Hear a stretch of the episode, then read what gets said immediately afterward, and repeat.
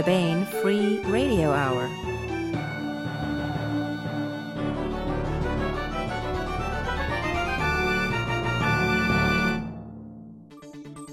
On the podcast, escape from an African city in anarchy with the help of a few friends, such as Comrade Kalishnikov, Mister R P G, Miss Ithaca thirty-seven, and Mister Browning. Also, a tale of heroism and sorrow in the space program, miles and miles of Barrayaran conversation, and part twenty-six of the complete audiobook serialization of David Weber's Shadow of Freedom. All right now.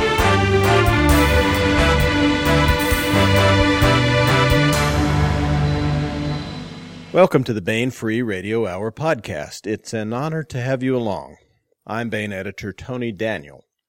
Coming up, we have the second part of a two-part interview with Lois McMaster Bujold, creator of the Vorkosigan saga and author of a new entry in that series, Captain Vorpatril's Alliance.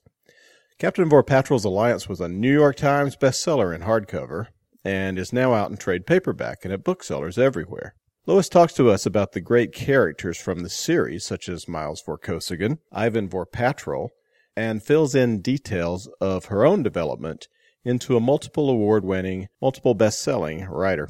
And of course, we continue with the complete audiobook serialization of David Weber's Shadow of Freedom. But first, Baen Associate Editor Laura Haywood Corey joins me for the news.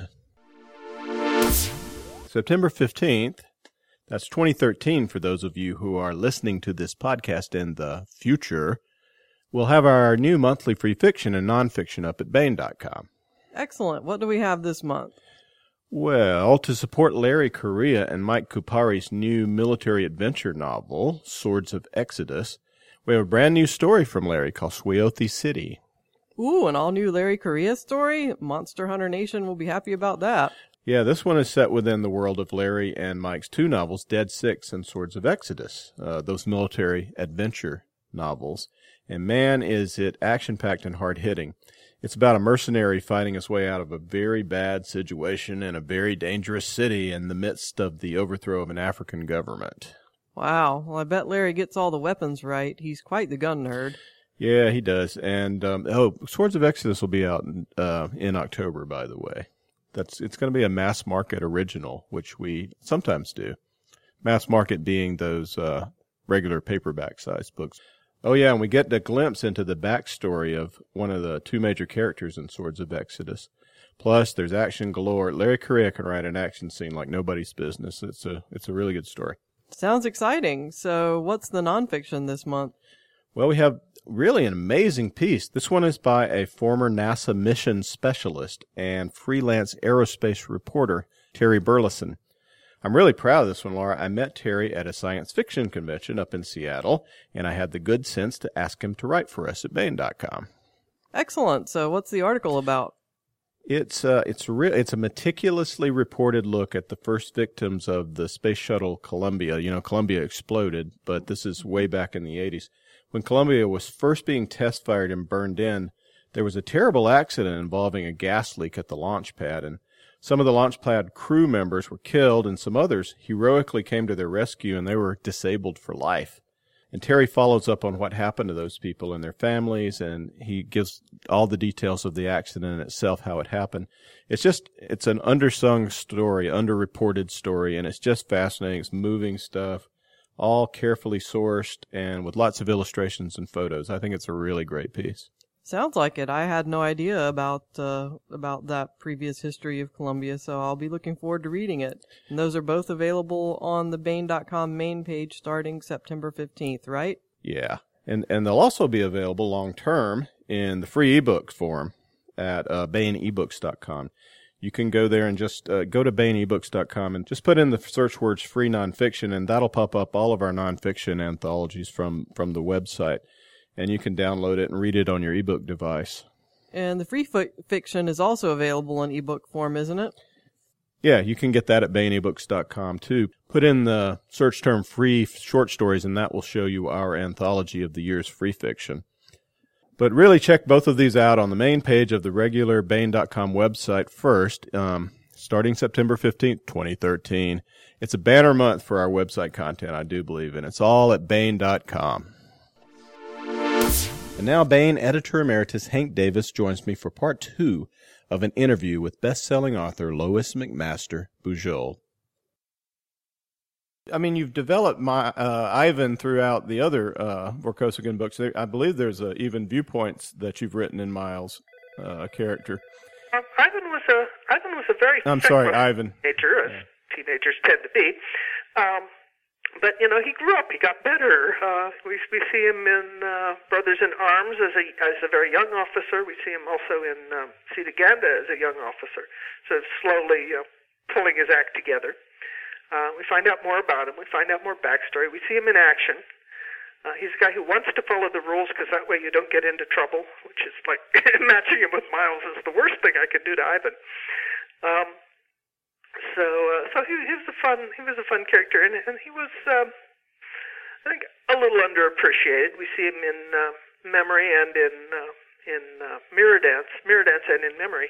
As opposite order, and uh, sort of developing once again, becoming more complex, getting older, uh, and then we see him in, uh, first time he got the viewpoint was in A Civil Campaign, which is a sort of late series book, uh, and we got to see inside his head where we find out that uh, Ivan does not have hidden depths. Ivan had hidden shallows, but, uh, but you know, still, it's what you see, it's kind of what you see is what you get guy, which is very unlike Miles. Well, why did you decide that he needed his own book? Um, no, a lot of people have been asking for it for a long time, and as usual, I ignored them.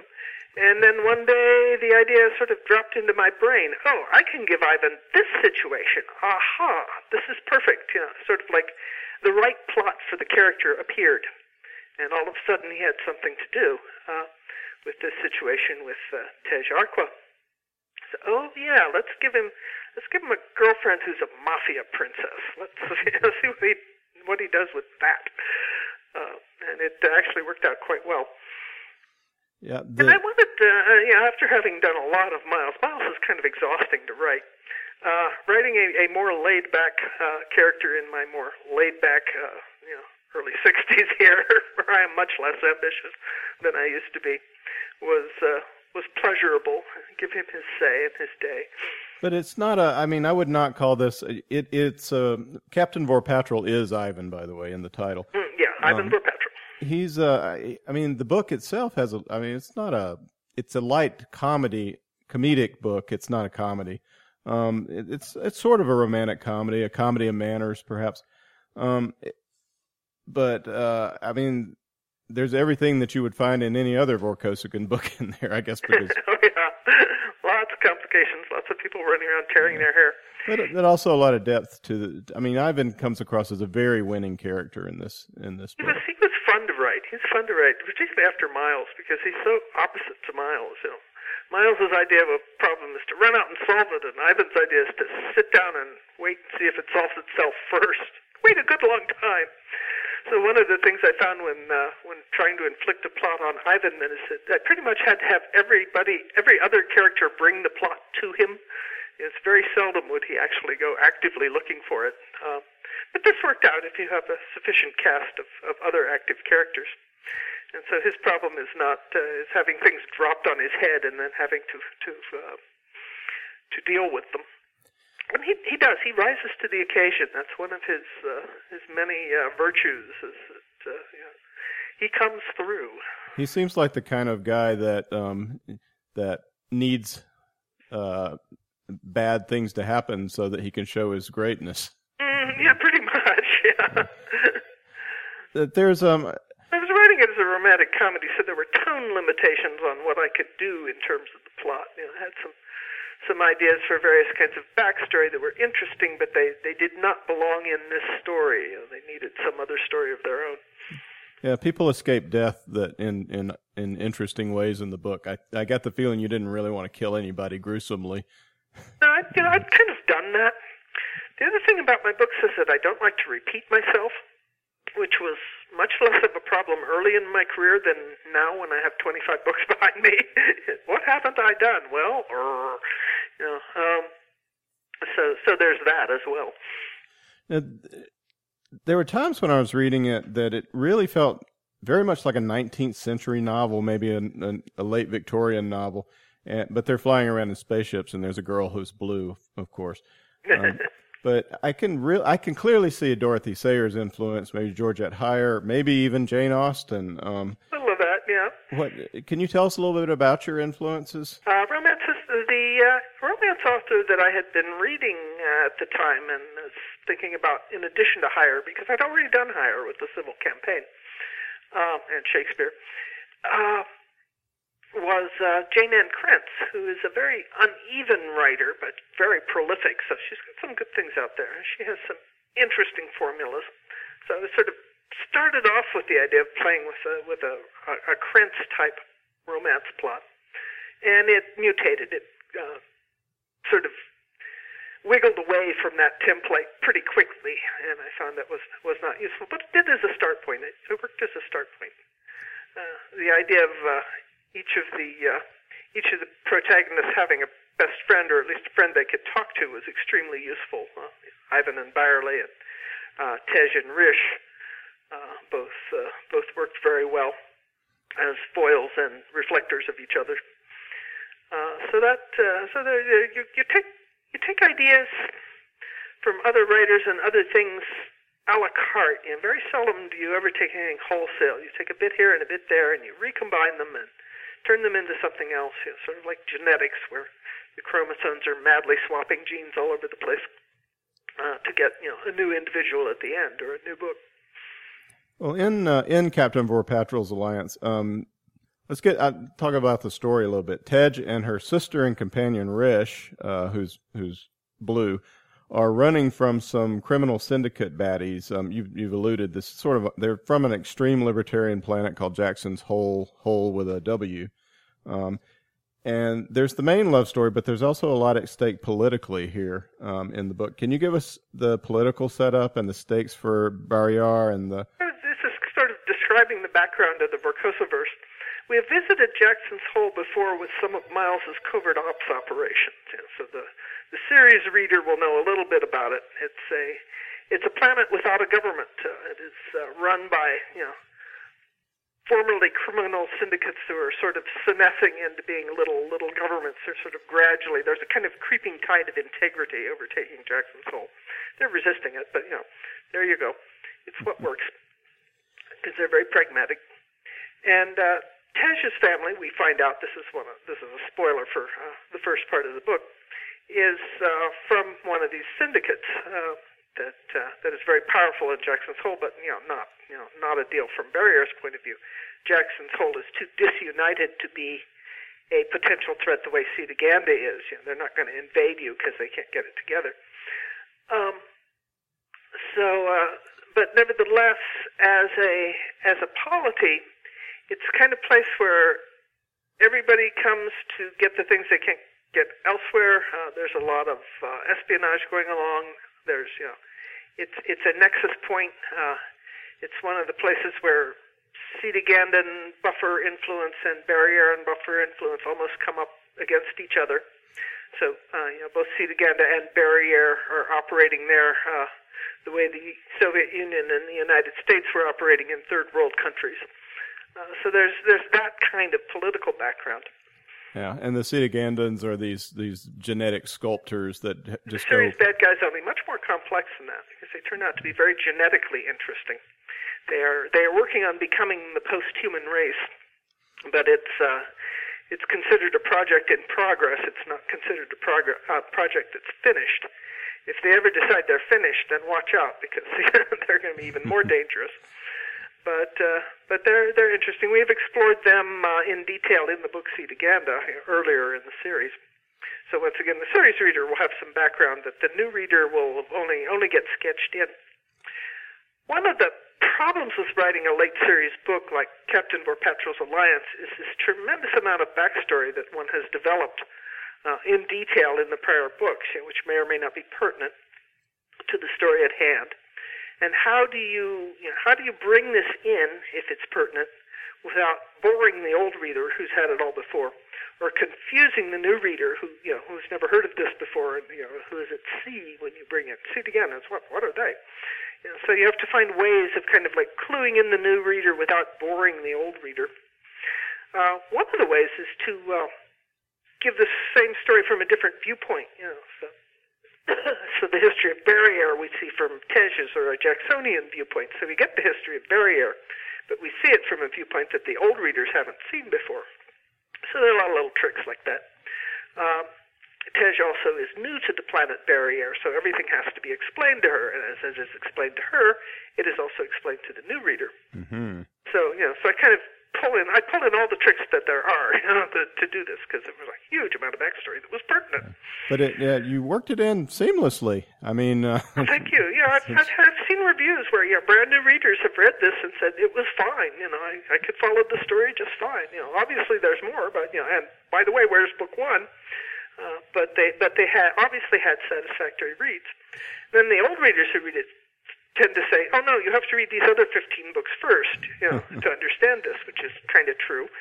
But when that new reader goes back and arrives at Captain Vorpatril's Alliance for the second time, it'll be like a whole new book. You know? So they get two books for the price of one, which I think is a good deal.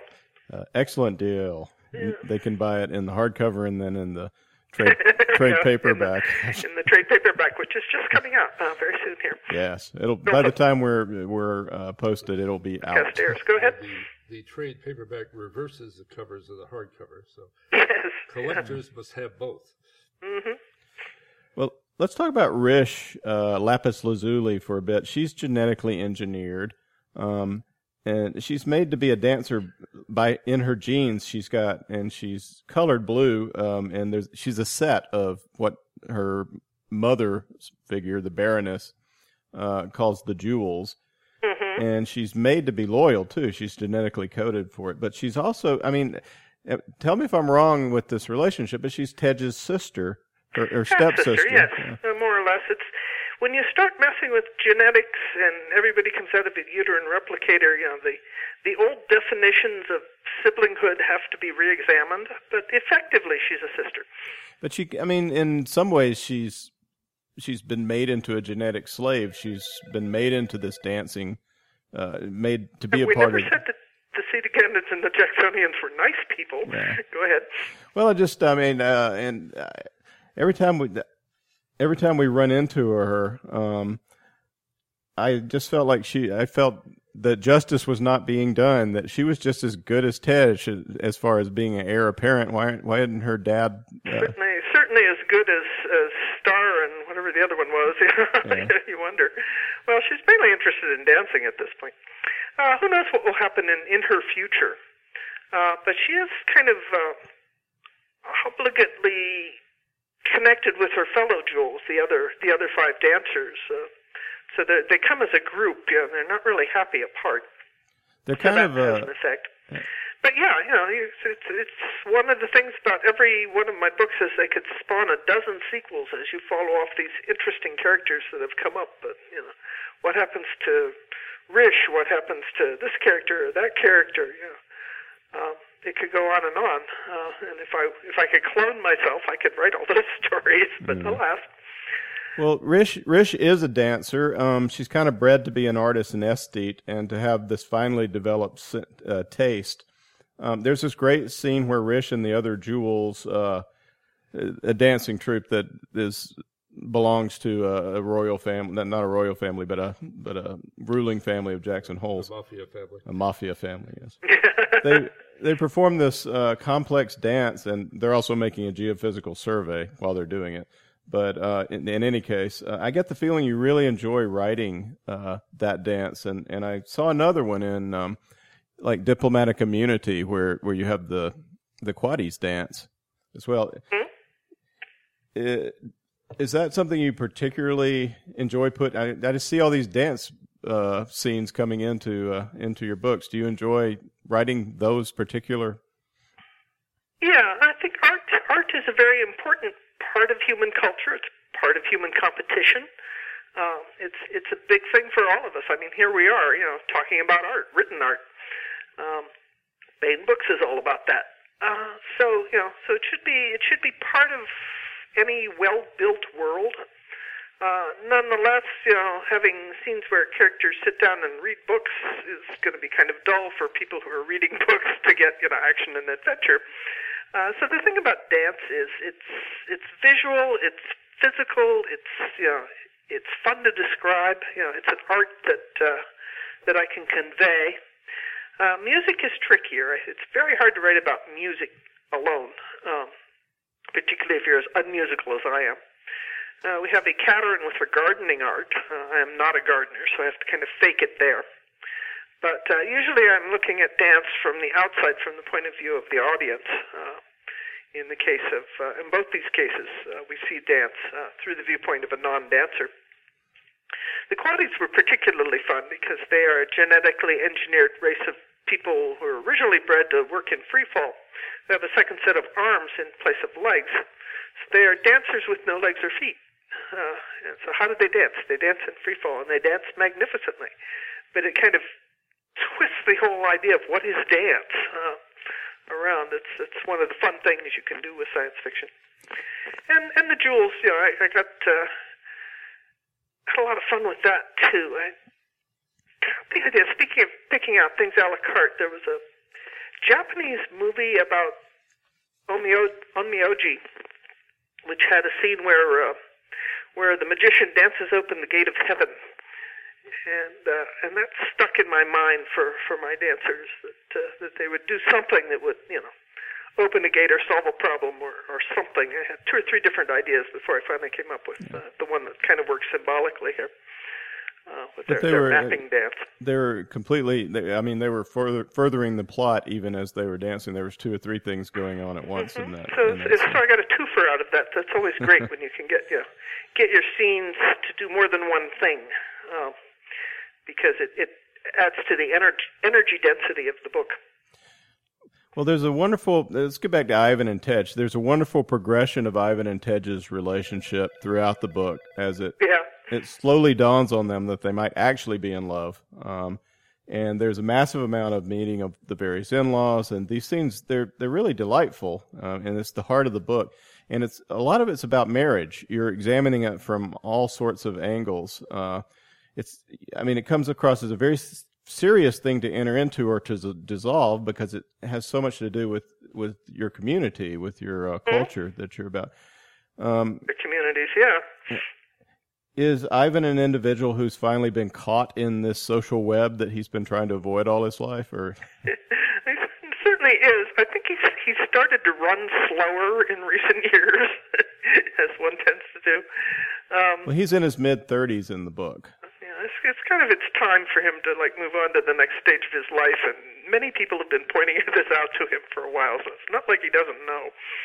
Uh, so, but you know, but the right thing has not, you know, has never happened, and then all of a sudden, because he's Ivan, it dropped into his lap out of the blue.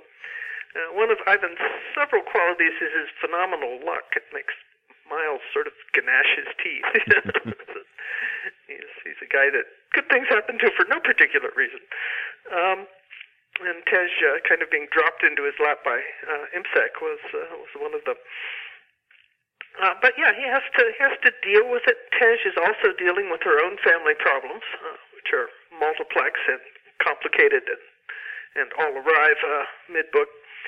Um, not giving away too many spoilers. Uh, so it's it's kind of very much about family. As a matter of fact, at one point I was sort of stalled in the middle, and I had run uh, some of the material past Tony Weiskopf. To, you know, say, what, what, what am I doing here, Tony? What's my motivation in this scene? And she came back and said, this seems to be a book about family. And I said, you know, yeah, except what is Ivan's family? I finally figured out that Ivan's family was IMSEC, symbolically, and a whole lot of things sort of fell out at that point and fell into place. So we actually did have two families involved. Uh, so it was an exploration of that, you know, of, of what you know what family does to you and to you and for you, and uh, how you balance all these uh, conflicting uh, conflicting loyalties. Well, um, Captain Vorpatril's Alliance is, is a really funny book. Um, you know, it's not funny, haha, but the humor is very organic. Um, but but I was, you know. sort of being tickled all the way through. Do you chuckle while you write some of these scenes, or do you wait till you got it all done to have a laugh? I, yeah, I pretty much know, you know, um, if it's funny, it's funny to me, you know, going in, and I can hardly wait to get to that scene. If I thought, I've got three more scenes to write to get to this one, that's going to be hilarious. Uh, so I enjoyed the humor. Um, you know, hopefully my readers enjoy it half as much as I do. Uh, and uh, you know, it's kind of, I can tell when the emotions are working because they work for me. It goes for other emotions besides humor as, uh, as well. Uh, you know, if, if I'm kind of teary-eyed, you know, writing down the scene, then I figure that it's going to work for, for most readers as well. So, yeah, I kind of have to go by my own sense of humor because what, what else do I have uh, to refer to? And it's, uh, it pulls on, you know, things that I have found funny over time. Uh, one of the climactic scenes in the book is actually based on a scene from an old British comedy that I watched back in the sixties. So stuff goes into the bag, and it comes out in all these unexpected ways. One of my favorite uh, comedic moments is it, Ivan ships Miles a, a, that vase, oh, uh, yes. and it's just a piece of junk he picked up, and then uh, and Ivan and his uh, wife are discussing what to do with it, and it's, I thought that was wonderful because they they don't really know. Why did she I, doesn't yeah, Miles know. And his wife are discussing what should we do with this? Yeah. Ivan sent it to us; it must be important, not necessarily. Yeah. Well, that's a, it, it's a the joke gift that people who have friends for a long time will send to each other. Yeah. At one point, Miles sent Gregor a lava lamp. I mean, you know, so there's, there's obviously some kind of thing going on here among this group of guys. Yeah. So you you finally written the Ivan book. Is there mm-hmm. is there any Vorkosigan book that looms on the horizon? Something you've considered for years, or or are you done with the Vorkosiverse? Well, I've been trying to be done with the Vorkosiverse, and it keeps coming back. So I've stopped saying I'm done, because then I will turn out to be wrong the following year.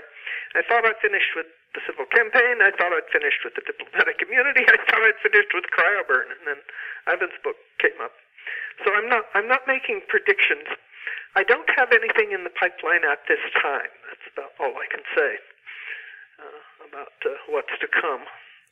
Uh, would it be possible we might ever see a another adventure of young Miles before?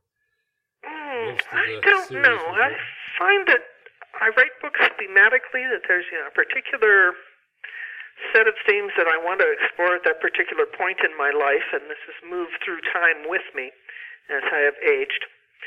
So it would be difficult to go back to that younger frame of mind, you know, thirty years ago.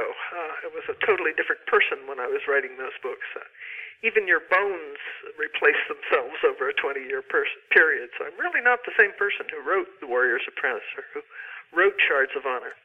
I'm a different person. I need to write different books now. I just haven't quite figured out what they are yet. Well, the book we're discussing is Captain Vorpatril's Alliance. It is book fifteen or sixteen, depending on how you count it. In... I never, uh, never used to count them. The... Uh... I figured early on, I figured people could figure it out for themselves, and I didn't want to be one of those numbered series. Well, and, it's uh, a book in the Vorkosigan well, series, you know, so which screws up the numbering system. Uh, and and also, there's there's stories, uh, short stories and novellas that fit into the, mm-hmm. the whole yeah, thing. Yeah, and I might well. pop back and drop something in between somewhere at any time, and then what happens to your numbering system? But the computers insist on it, so we have given up and given them numbers. So, yes. It is fifteen or sixteen, depending on how you count it. In the Vorkosigan Saga by Lois McMaster Bujold. It was a New York Times bestseller in hardcover, and it's now out in trade paperback at booksellers everywhere. Lois, thank you so much for being with us today. Oh, you're so welcome. This was fun. Thank you for, for inviting me. Thank you. And now we continue with our complete audiobook serialization of David Weber's Shadow of Freedom. This portion of Shadow of Freedom is provided by Audible dot com. Get the complete audiobook at audible dot com now. If you're not a subscriber, you can get the entire audiobook free or choose from more than one hundred thousand other titles when you try Audible free for thirty days. Okay, here's what has gone before. After a fierce war, Honor Harrington's Star Kingdom of Manticore has reached a truce with a long-standing menace, the ancient aristocratic Solarian League. The Solarian League is crumbling, and on the verge of its empire, rebellion is brewing. The Solarian Office of Frontier Security is in charge of keeping the peace on the verge, often with brutal tactics and support of puppet dictators. Rebels opposed to the oppressive regimes can't hope to match the military might of the O F S without outside aid, and sometimes this is aid they receive in the form of weapon drops by agents claiming to represent the Star Empire of Manticore. These agents actually serve the shadowy Mesan Alignment, which is a cabal of eugenic supremacists who wish to see the Solarian League and the Star Empire at war. In the Cherubim system, the brother and sister team of Indy and Max Graham have organized a liberation movement to oppose Cherubim's own brand of O F S corruption and oppression. They too have been contacted by covert agents, Mesan Alignment agents, parading as Star Kingdom operatives, promising them modern weapons and more. Here's part twenty-six of David Weber's Shadow of Freedom.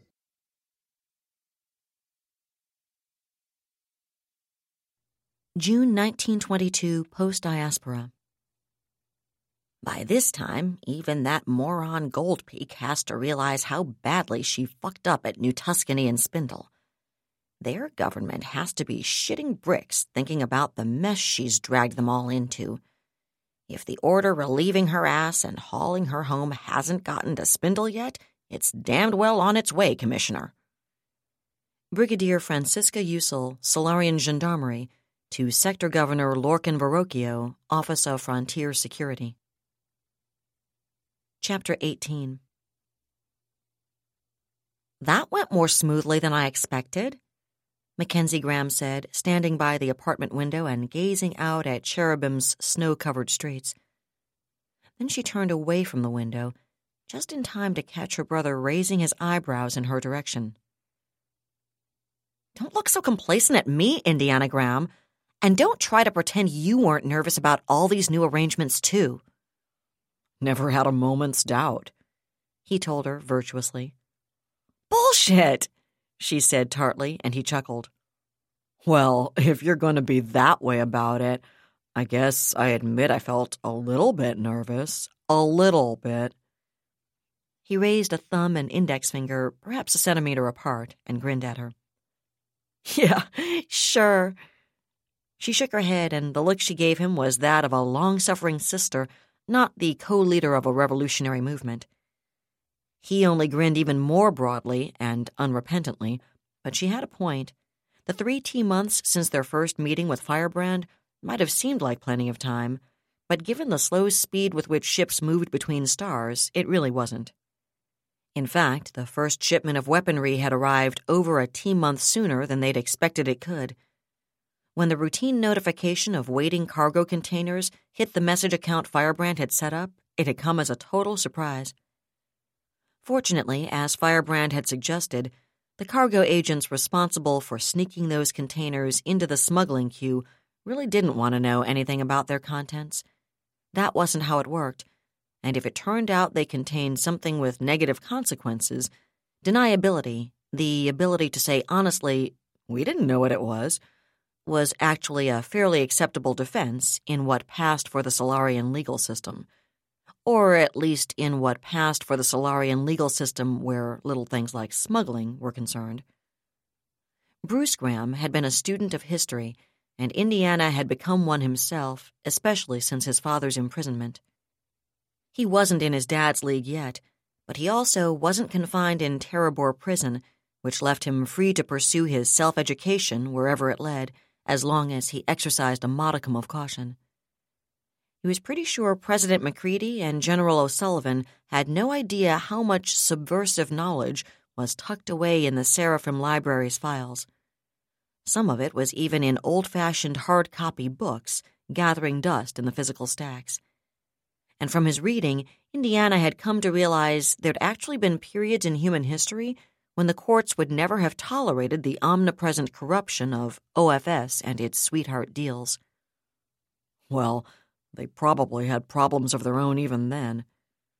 On the other hand, I think I'd trade my problems for theirs if I had the option, which I don't. All right, Mackenzie said, shifting from put-upon sibling back to co-conspirator. Now that we've got them, what do we do with them? Now that, Indiana conceded, is a pretty good question, Max. For the moment, the containers were sitting in a warehouse he and Mackenzie were pretty sure was off the Skaggs grid. It was located in the heart of the Rust Belt and while it was in better physical shape than their meeting place with Firebrand, that wasn't saying a lot. But it was mostly weather-tight at least, and the containers themselves were hermetically sealed and virtually indestructible.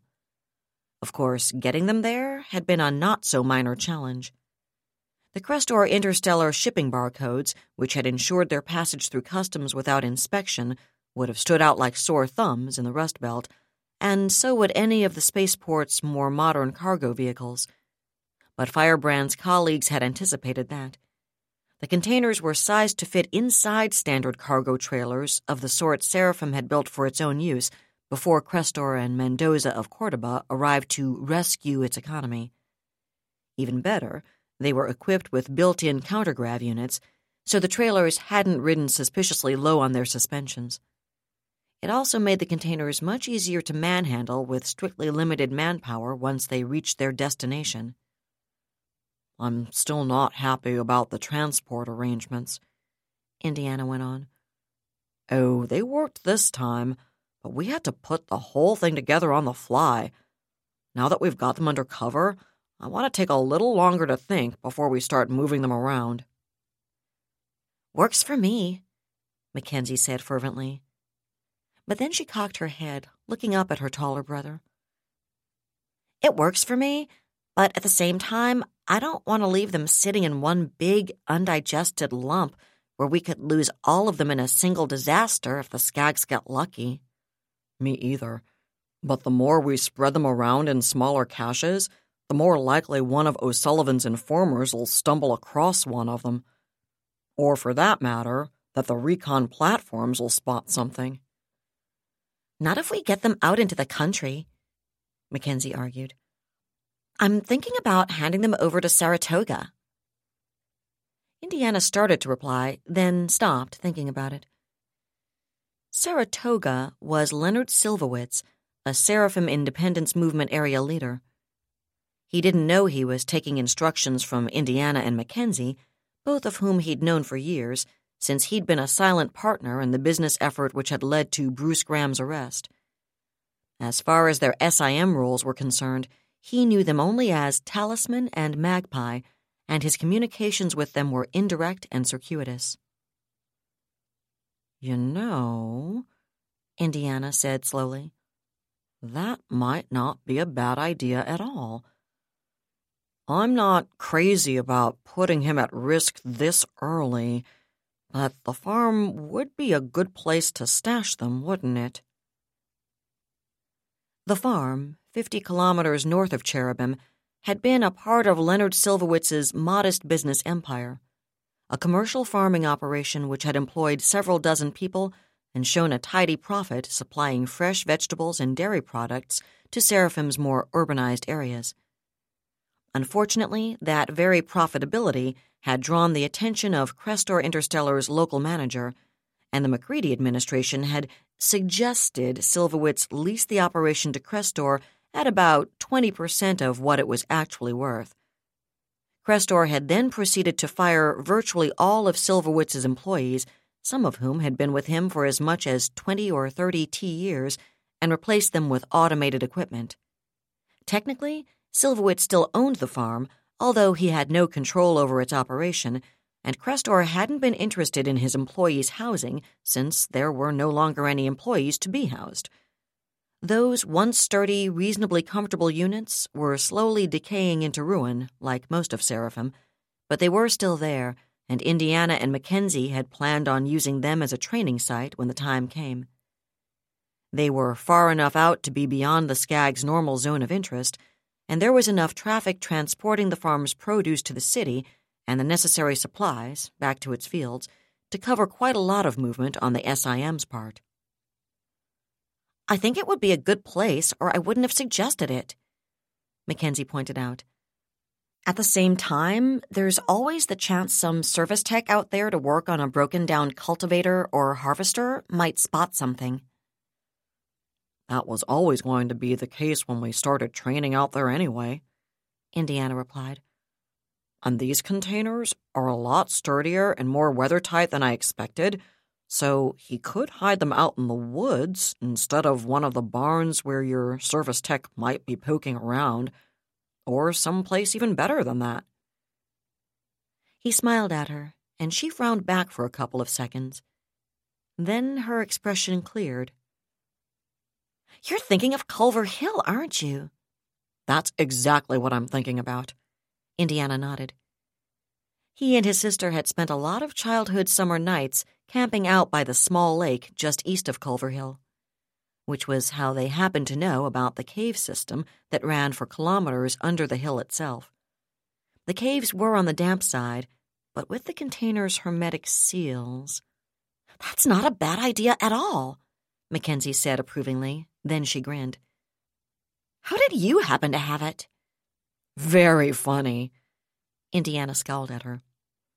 "But since I seem to be doing the intellectual heavy lifting today, I hereby nominate you to figure out exactly how we're going to get them to the farm in the first place."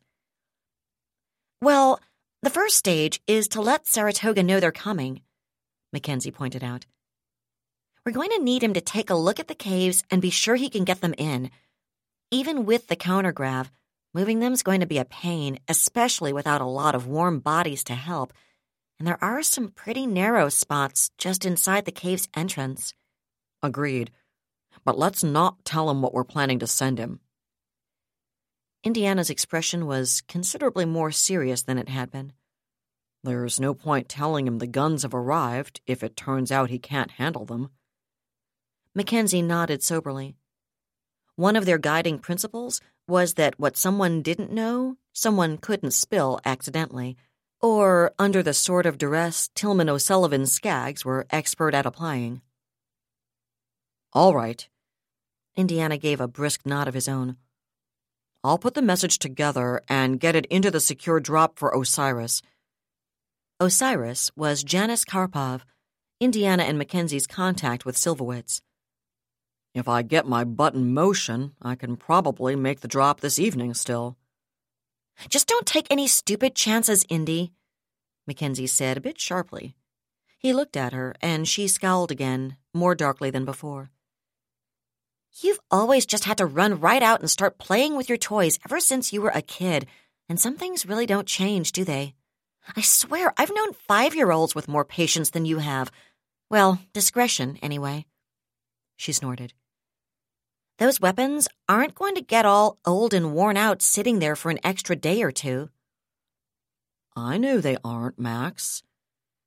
Indiana's tone was more soothing than agreeing, but Mackenzie was willing to settle for that. Getting him to admit she had a point would probably have been expecting too much, but that wasn't the same thing as his not knowing she had one. "If I can make the drop without pushing too hard, I'd still prefer to get it done tonight," he continued. "All the same, we didn't set up secure communications routes just so I could blow things when a really important message comes along, did we?" "That wasn't why I thought we were doing it, no," she agreed. "Point taken," he capitulated. Then he grinned. "You know, I know all about secure communications and how important they are, but still, I'd really love to see Uncle Leonard's face when he finds out he's about to receive an entire battalion's worth of small arms and support weapons." Chapter nineteen. "Haven't heard anything new out of Gold Peak or Medusa, anyway," Captain Sadako Merriman said, looking up from the notes on her mini-comp's display. "That doesn't mean they aren't up to something, of course, Commissioner."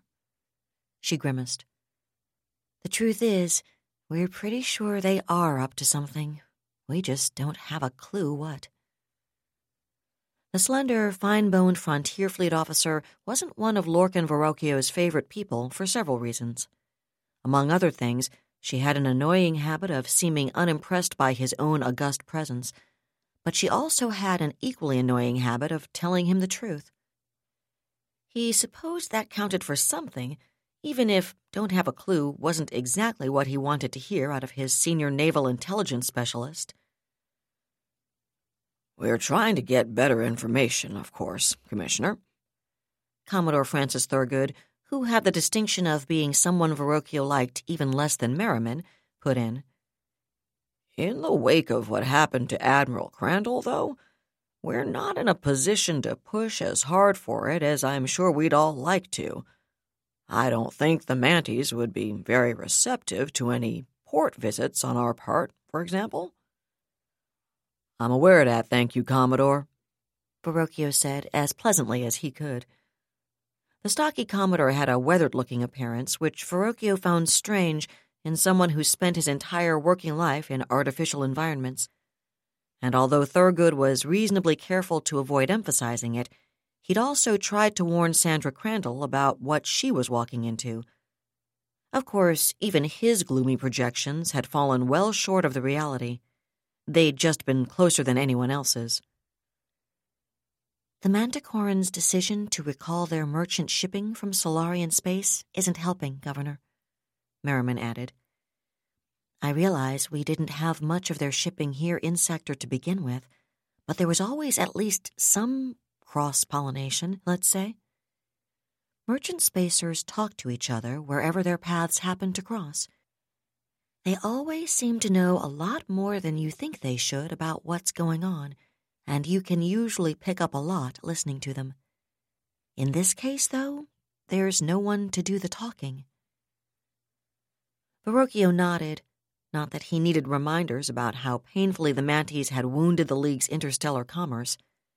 He'd managed to sidestep any responsibility for Sandra Crandall's decision to attack Spindle, but its disastrous consequences had created enough crap to splash everyone in the sector, especially its commissioner. Official news of the Manti Murchie's recall had reached Myers less than two weeks earlier, and the ruinous consequences of the withdrawal of Manticoran vessels from the League's shipping lanes had been none too gently pointed out to him by higher authority. Some of those higher authorities hadn't been shy about suggesting that it was the direct result of events in his sector, either. "With all due respect, Commissioner, it's also possible we're not hearing anything because there's nothing to hear about," Brigadier Francisca Yussel put in. The Madras sector's senior gendarmerie officer had blonde hair, gray eyes, and the short, square muscularity of a heavy worlder. She also had an unhappy expression, and Verrocchio scowled mentally as he looked at her. She'd never liked Thurgood, whom she referred to as that old woman, or Merriman, whom she regarded as an interloper into internal security matters which were none of her affair, and she disagreed strenuously with their analysis of the Manticorans' probable intentions. She was also a bigger pain in his posterior than Merriman and Thurgood combined, but that didn't necessarily mean she was wrong. "I realize you have a different perspective from the Navy's, Francisca," the Commissioner said. "But it's Commodore Thurgood's and Captain Merriman's responsibility to look at the worst case from a naval perspective." "I agree." "Yussel didn't try very hard to sound as if she meant it," Verrocchio observed. "I'm simply saying we shouldn't scare ourselves into hiding in a corner on the basis of what happened at Spindle. By this time, even that moron Goldpeak has to realize how badly she fucked up at New Tuscany and Spindle. Their government has to be shitting bricks thinking about the mess she's dragged them all into. If the order relieving her ass and hauling her home hasn't gotten to Spindle yet, it's damned well on its way, Commissioner." Verrocchio nodded in acknowledgment, although he was a far cry from agreeing with her. Nothing he'd seen out of the Manties suggested any inclination on their part to give ground, and he very much doubted Elizabeth Winton was going to recall her cousin from Talbot any time soon. He did have to agree with at least one of Yussel's underlying premises, that no one except a maniac would willingly contemplate an all-out war with the Solarian League, no matter how good his weapons technology was. Unfortunately, every indication he'd seen said the Manties were maniacs. That was why he rejected her opposition of anything that smacked of appeasement. It was her view that giving ground to Manticore would only increase the Star Empire's arrogance and ambition, whereas refusing to be bullied and panicked into giving it whatever it wanted would cause it to pull in its horns. She might actually be right about that. In fact, he hoped she was. But after the string of disasters which had landed on his doorstep, he had no intention of being the one who refused to be bullied and found out the Manties weren't bluffing after all. It's possible Brigadier Yussel is right about that, Commissioner, Thurgood said, without, Verrocchio noticed, sounding any more sincere than Yussel had. For the moment, however, Gold Peak's still in command, according to our most recent information, at any rate, and I think we can safely assume she's going to at least redeploy her forces. She may be more confrontational than her government would like, but in a tactical sense, at least, she's demonstrated she's nobody's fool. And as she demonstrated, for better or worse, at New Tuscany, she's not afraid to act on her own authority either. He smiled thinly. He'd tried to warn Joseph Bing, too. I anticipate encountering a heavier Manti naval presence along our frontier very soon now. I'll agree that I don't think she's going to push any confrontations with the League if she can help it, but she's not going to be backing down either. Are you suggesting she's likely to begin offensive operations into the Madras sector, Commodore? Vice Commissioner Junyan Hongbo asked. To be honest, Mister Vice Commissioner, I don't see any reason she should, if not for exactly the same reasons as Brigadier Yussel. The truth is, though, that it's not like we've got the firepower to threaten the Talbot Quadrant. I'm sorry, the Talbot Sector. The Commodore grimaced slightly as he corrected himself. Obviously, he found Frontier Security's continued insistence that the Talbot Quadrant's incorporation into the Star Empire of Manticore was legally suspect more than a bit silly. I don't see Manticore wanting to push any sort of conquest in our direction for a lot of reasons, including the desire, as the Brigadiers suggested, to keep some kind of lid on this whole confrontation. I don't expect her to back off if push comes to shove, but I also don't see her going looking for unnecessary fights or dissipating her resources against anything she doesn't consider is a genuine, immediate, and pressing threat. So, since we don't have any naval bases that could threaten them, I'd expect her to look elsewhere in an operational sense. Frankly, little though I'm sure any of us would like to admit it, we're just not important enough for her to be worrying about at the moment. Oh, thank you, Commodore, Verrocchio thought sourly. Not important enough to worry about.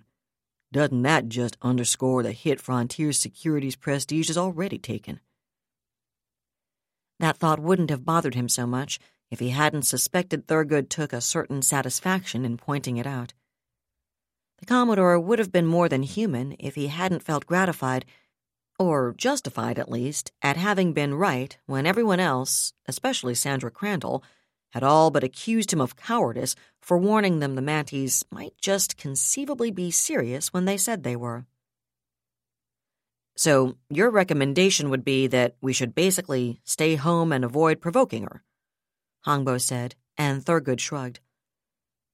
I wouldn't put it quite that way myself, Mister Vice Commissioner. We don't have the capability to provoke her. What I'm saying is that unless we're significantly reinforced, about the best we can realistically expect to do is to police our own merchant traffic, such as it is and what there is of it, and provide reaction forces if any of the sector's planets should get restive. Obviously, that constitutes staying home, but that's another way of saying it constitutes doing our job, too. He regarded Hongbo levelly across the conference table. If anyone wants us to do something more proactive, they're damned well going to have to send us the means to do it. And given the weapons capability the Manties have demonstrated, I don't know that anyone has the means to send. Hongbo looked back at him for a moment, then nodded. Point taken, Commodore, he said in an almost conciliatory tone. I didn't mean to sound as if I were suggesting you intended to shirk your responsibilities. I guess I'm just not any more immune to frustration and, well, nervousness than anyone else. Thurgood's fleeting smile acknowledged the Vice Commissioner's semi-apology, and Merriman cleared her throat. "At any rate, Commissioner," she said to Verrocchio, "I'm afraid that really does constitute all the Navy can contribute to the intelligence picture at this point. I wish we could tell you more, but we can't." That was David Weber's Shadow of Freedom, Part twenty-six, read by Allison Johnson. And that's it for the podcast. Thanks to Audible dot com. Thanks to Hank Davis, Laura Haywood Corey, Christopher Ciafani, and podcast theme composer Ruth Judkowitz. A giant champagne bottle filled with food-vomiting butterbugs and planet-spanning streamers of gratitude and thanks to Lois McMaster Bujold, author of Captain Vorpatril's Alliance. Please join us next time here at the hammering heart of science fiction and fantasy, and keep reaching for the stars.